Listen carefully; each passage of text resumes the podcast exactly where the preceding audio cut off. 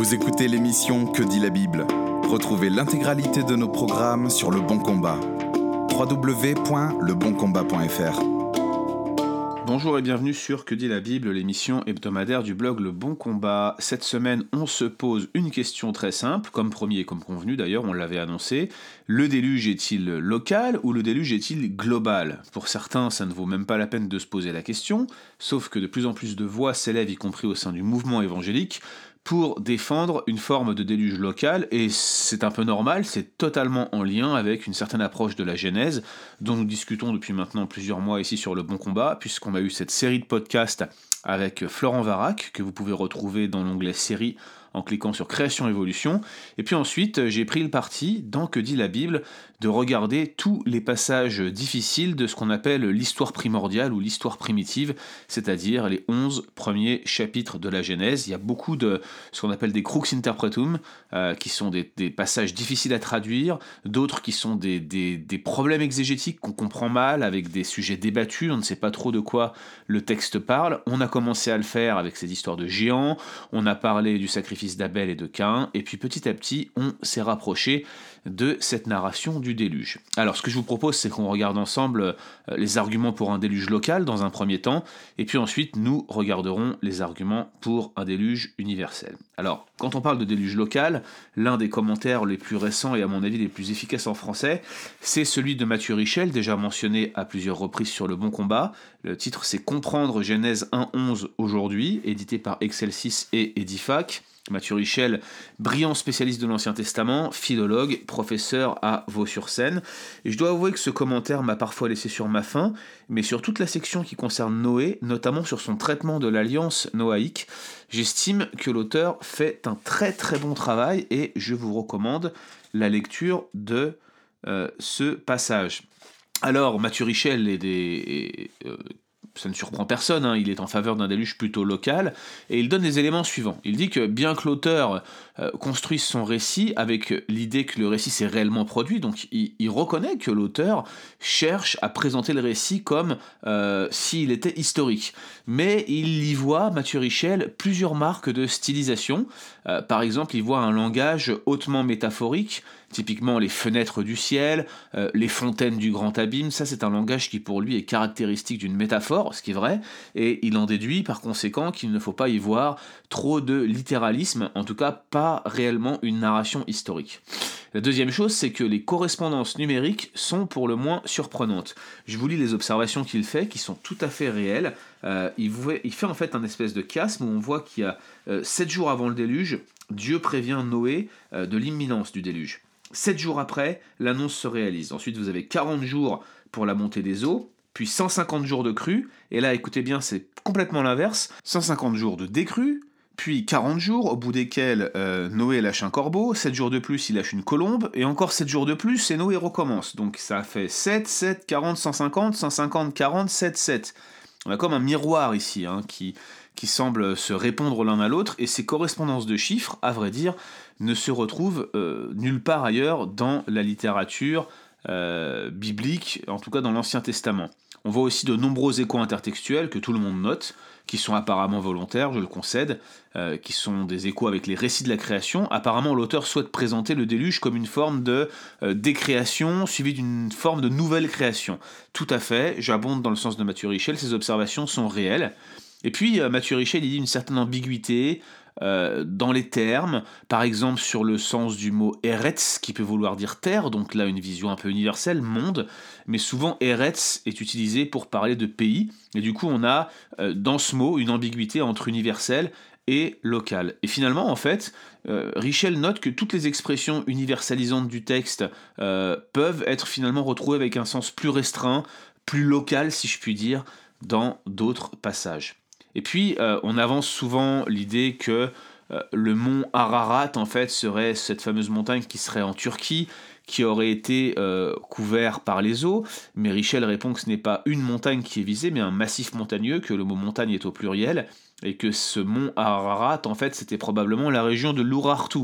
Certains spéculent d'ailleurs que ce serait là l'emplacement de l'ancien jardin d'Éden, autre preuve, selon Mathieu Richel, que le récit serait stylisé. Et enfin, il conclut en disant qu'aucune trace scientifique d'un déluge de cette ampleur n'est observable et que ceux qui cherchent à défendre une telle idée sont complètement discrédités par la communauté scientifique. Alors, tous ces éléments, euh, mis bout à bout, cette accumulation en quelque sorte, laisse Mathieu Richel euh, penser que finalement le déluge serait euh, local et que l'auteur l'aurait volontairement stylisé pour en donner une dimension globale dans le but de véhiculer un message particulier à l'audience canonique de ce texte. Alors la question c'est que faut-il penser d'une telle conclusion euh, devant des données qui apparemment en tout cas sont de bon sens telles qu'elles sont relevées par Mathieu Richel? Alors je, ne vais pas vous cacher que ma vision est plutôt narrativiste littérale, je ne l'ai pas caché dans les épisodes précédents, et euh, je défends plutôt l'idée d'un déluge global. Je suis d'accord avec Mathieu Richel euh, sur le fait que les preuves scientifiques se font attendre. De toute façon, moi j'ai pris mon parti euh, des approches scientifiques. Je ne maîtrise pas le sujet, je n'aborde pas le sujet et je cherche à rester focalisé sur le texte. De même, je suis plutôt d'accord avec lui pour dire que la montagne d'Ararat en soi n'est pas déterminant. Euh, c'est sûr que l'Orartu, le massif de l'Orartu, ça aurait beaucoup plus de sens. Et puis j'estime que le mot même Ararat est probablement une glose plus tardive un phénomène de contemporarisation, euh, essayer d'expliquer à une audience plus tardive, peut-être même sous Esdras, c'est possible, j'en sais rien, je dis ça comme ça, mais c'est tout à fait probable, une forme euh, d'utilisation d'un nom plus tardif pour montrer à des lecteurs plus tardifs quelle était euh, la région qui était désignée. Par contre, moi ce que je note, c'est que son interprétation est dans la droite ligne finalement de sa lecture de la Genèse, qui oppose la stylisation littéraire à une lecture narrativiste littérale. Alors, je vais de nouveau pas revenir ici, je vous indiquerai euh, le fameux article de Peter Williams, en tout cas l'extrait de son article, qui a depuis été publié sur la revue réformée, hein, où il euh, débat avec Henri Blocher, et il lui reproche notamment de systématiquement opposer une lecture narrative euh, à une lecture, pardon, une lecture narrativiste littérale à une lecture littéraire. Euh, ce n'est pas parce que vous avez des données stylistiques évidentes, littéraires, que forcément cela dénote un texte qui n'aurait aucune incidence historique littérale. Euh, il, est, clair que pour Mathieu Richel, l'auteur part d'un événement local qu'il va volontairement amplifier en faisant appel à toute une série d'hyperboles. Il ne croit pas, par exemple, Mathieu Richel, que cette histoire euh, marque réellement un recommencement pour l'humanité en Noé, pour lui, euh, ce n'est pas réel. Il y avait encore d'autres êtres humains ailleurs. Le déluge n'était que local. À titre personnel, j'ai de gros doutes que ce soit ainsi que l'audience canonique a pu recevoir ce texte. Pour moi, euh, les parallèles intertextuels évidents qui sont notés par Mathieu Richel entre Noé et Adam, on voit bien que Noé est clairement présenté comme un nouvel Adam entre le déluge lui-même, euh, l'épisode du déluge et la création. On va y revenir, pour moi c'est extrêmement clair. Le récit du déluge devait être absolument compris comme un prolongement de ces narrations de la création par les premiers lecteurs, et à mon sens, il faut continuer à lire ce récit de manière narrativiste. Tout dans le texte porte à croire que les éléments universels sont faits pour être compris comme universels et non pas comme une forme de stylisation qui impliquerait un événement local qui se lirait en quelque sorte entre les lignes. Je suis aussi d'accord avec Mathieu Richel lorsqu'il dit que théologiquement le récit fonctionne comme un phénomène de décréation et de récréation. C'est vrai que le déluge vient gommer les limites de la création, par exemple la limite entre euh, la terre et l'eau, cette fameuse séparation qui est établie par Dieu en Genèse 1, et eh bien finalement le déluge vient la gommer en faisant monter l'eau qui va recouvrir la terre. Et c'est vrai que cet argument théologique il est important. Si c'était seulement un déluge global, pardon, local qui était en jeu, on voit mal comment les premiers lecteurs auraient pu comprendre ce phénomène de décréation, pourtant largement attesté par l'usage des mots eux-mêmes qui font appel aux mots euh, de la création.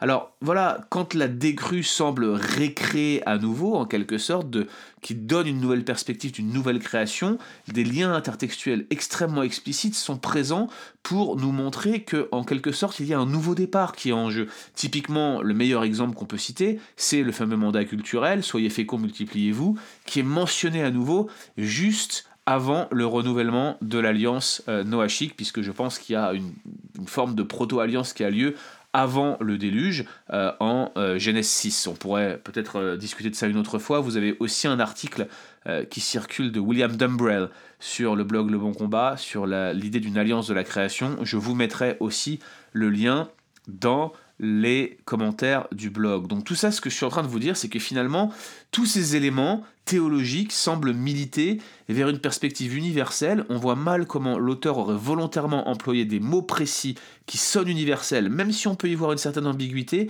mais qui sont les mêmes que ceux qui renvoient vers les récits de la création.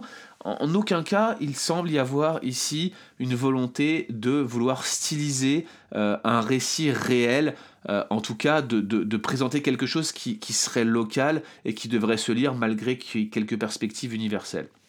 Autre point, euh, qui est, je suis d'accord avec Mathieu Richel, un peu moins important, néanmoins il l'écarte de la main un peu trop rapidement pour moi, c'est le poids des autres mythes du déluge. Il y a des mythes un peu partout, euh, je suis d'accord que le lien entre ces mythes de déluge et euh, le récit biblique sont souvent ténus, à part quand on parle des récits mésopotamiens.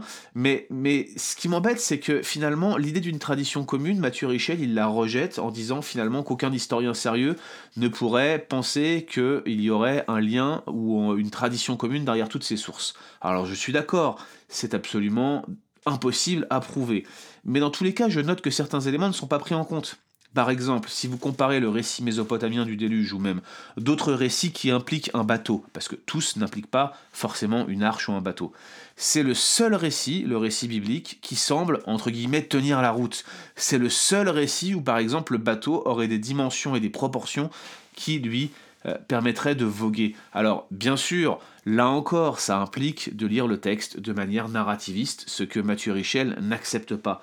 Mais dans tous les cas, tous ces éléments mis bout à bout, même en faisant de la comparaison avec la littérature extra-biblique, notamment la littérature du Proche-Orient ancien, on a réellement le sentiment que le récit biblique est quelque chose en plus, et si une telle tradition commune existait, eh bien il nous semble que le récit biblique, en tout état de cause, pourrait être l'écho le plus fiable d'une telle tradition. Bien évidemment, cela ne prouve rien, mais ça semble quand même militer dans le sens d'un récit qui se calquerait vers la réalité des faits. J'aimerais conclure sur un élément qui me paraît être important, c'est le fameux phénomène d'universalisation que Mathieu Richel décrit dans son commentaire, qui n'est pas nouveau, euh, qui a fréquemment été avancé par le passé et qui n'est pas seulement utilisé dans la littérature euh, de la Genèse, notamment les 11 premiers chapitres. Dites-vous que euh, le phénomène d'universalisation est généralement vu comme caractéristique de la littérature apocalyptique ancienne, ou parfois, comme le disent certains spécialistes, de la littérature proto-apocalyptique. Laissez-moi vous donner un exemple que je maîtrise un peu mieux que les récits de la création, puisque je travaille ma thèse de doctorat actuellement là-dessus en Ésaïe 24, la plupart des spécialistes estiment euh, que l'auteur d'Ésaïe 24 prend des éléments de prophétie israélite, c'est-à-dire des événements locaux qui concernaient Juda notamment, et que l'auteur va les universaliser, c'est-à-dire qu'il va prendre des éléments qui concernaient euh, des guerres locales ou, certains éléments de texte qui s'appliquaient à des prophéties d'autres prophètes euh, qui étaient en réalité des prophéties destinées à Juda ou parfois même au royaume du Nord, et qu'en fait l'auteur d'Ésaïe 24, quel qu'il soit, prendrait ce texte et va leur donner une perspective davantage globale pour dépeindre un jugement de grande ampleur. Généralement, du coup, ce phénomène d'universalisation est perçu comme particulièrement tardif. L'universalisation en général, c'est un procédé littéraire qui est souvent perçu comme tardif aussi en dehors euh, de la littérature prophétique. Par exemple, on le voit aussi dans la théorie documentaire sur le Pentateuque, et ce n'est pas un hasard si tout ou partie du récit du déluge est régulièrement daté pardon, tardivement avec la fameuse source P, si vous vous intéressez à la théorie documentaire, il s'agit bien sûr de la source prétrique. Et donc par conséquent, on a souvent le sentiment que euh, le, phénomène d'universalisation est caractéristique d'une littérature qui arriverait après, que les premiers auteurs, ceux qui étaient les plus anciens pour écrire ce qu'on appelle la littérature biblique, étaient en fait des gens qui construisaient une histoire pour un peuple, pour un pays, pour une nation, mais que toutes ces considérations universelles ne sont venues que tardivement. À titre personnel, je récuse ce type d'analyse et euh, les études les plus récentes sembleraient montrer que j'ai raison de le faire. Par exemple, des études philologiques euh, qui sont menées très récemment sur Esaïe 24-27 nous montrent que le langage utilisé serait ancien, pré-exilique, et que de toute évidence, il est probable que Esaïe lui-même aurait pu rédiger ces chapitres. C'est ce que je crois, et les observations que je fais en matière d'intertextualité tendent à aller dans le même sens que certains spécialistes critiques qui ne sont absolument pas évangéliques, mais qui pourtant notent que l'hébreu est relativement ancien dans ce texte. Et je vais vous dire franchement, euh, si les récits de la création sont réellement anciens, comme je le pense, alors il y a une place pour une forme de vision universelle de l'humanité dès les temps les plus anciens. Et là où, en fait, je trouve cette discussion particulièrement intéressante, c'est que le texte sur lequel je travaille actuellement, Ésaïe 24-27, fait appel au déluge. La notion de fenêtre ouverte dans le ciel pour laisser tomber un jugement n'apparaît qu'à deux endroits dans toute la littérature biblique. Il apparaît dans le récit du déluge et ça apparaît aussi dans Ésaïe 24, 18, où les fenêtres du ciel viennent s'ouvrir et les fondations de la terre sont ébranlées.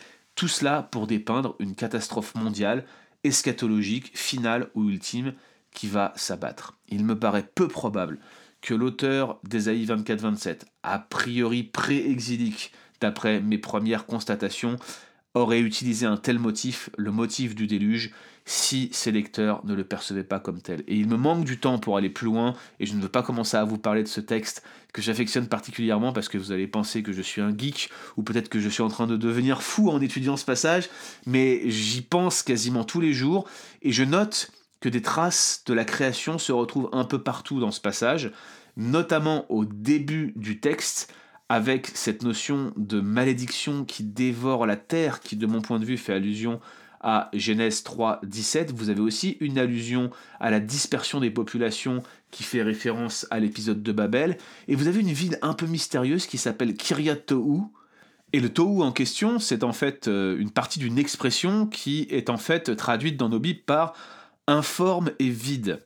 Vu le nombre de références aux récits primitifs primordiaux de Genèse 1.11 dans ce passage d'Ésaïe 24, et vu la référence au déluge, il est extrêmement clair que l'auteur fait appel au récit de la création de Genèse 1.11 pour dépeindre une catastrophe universelle, comme si finalement le déluge faisait office d'un cas paradigmatique de jugement eschatologique et universel, comme celui qui s'abattit des jours de Noé. N'est-ce pas là ce que l'apôtre Pierre fait aussi quand il fait appel à Noé dans sa première épître au chapitre 3 Il me semble donc que c'est avec raison que ces auteurs ont finalement fait appel à un récit universel d'une grande catastrophe mondiale, j'allais même dire cosmique, c'est peut-être un mot qui va plus loin que ce, que, qui devrait caractériser ce texte, mais quand même, une catastrophe avec une portée eschatologique utilisée par des auteurs ultérieurs dans cette perspective, ce qui nous laisse à penser qu'on devrait nous aussi le comprendre comme tel. Merci d'avoir écouté cet épisode de Que dit la Bible. Retrouvez l'intégralité de nos programmes sur Le Bon Combat. www.leboncombat.fr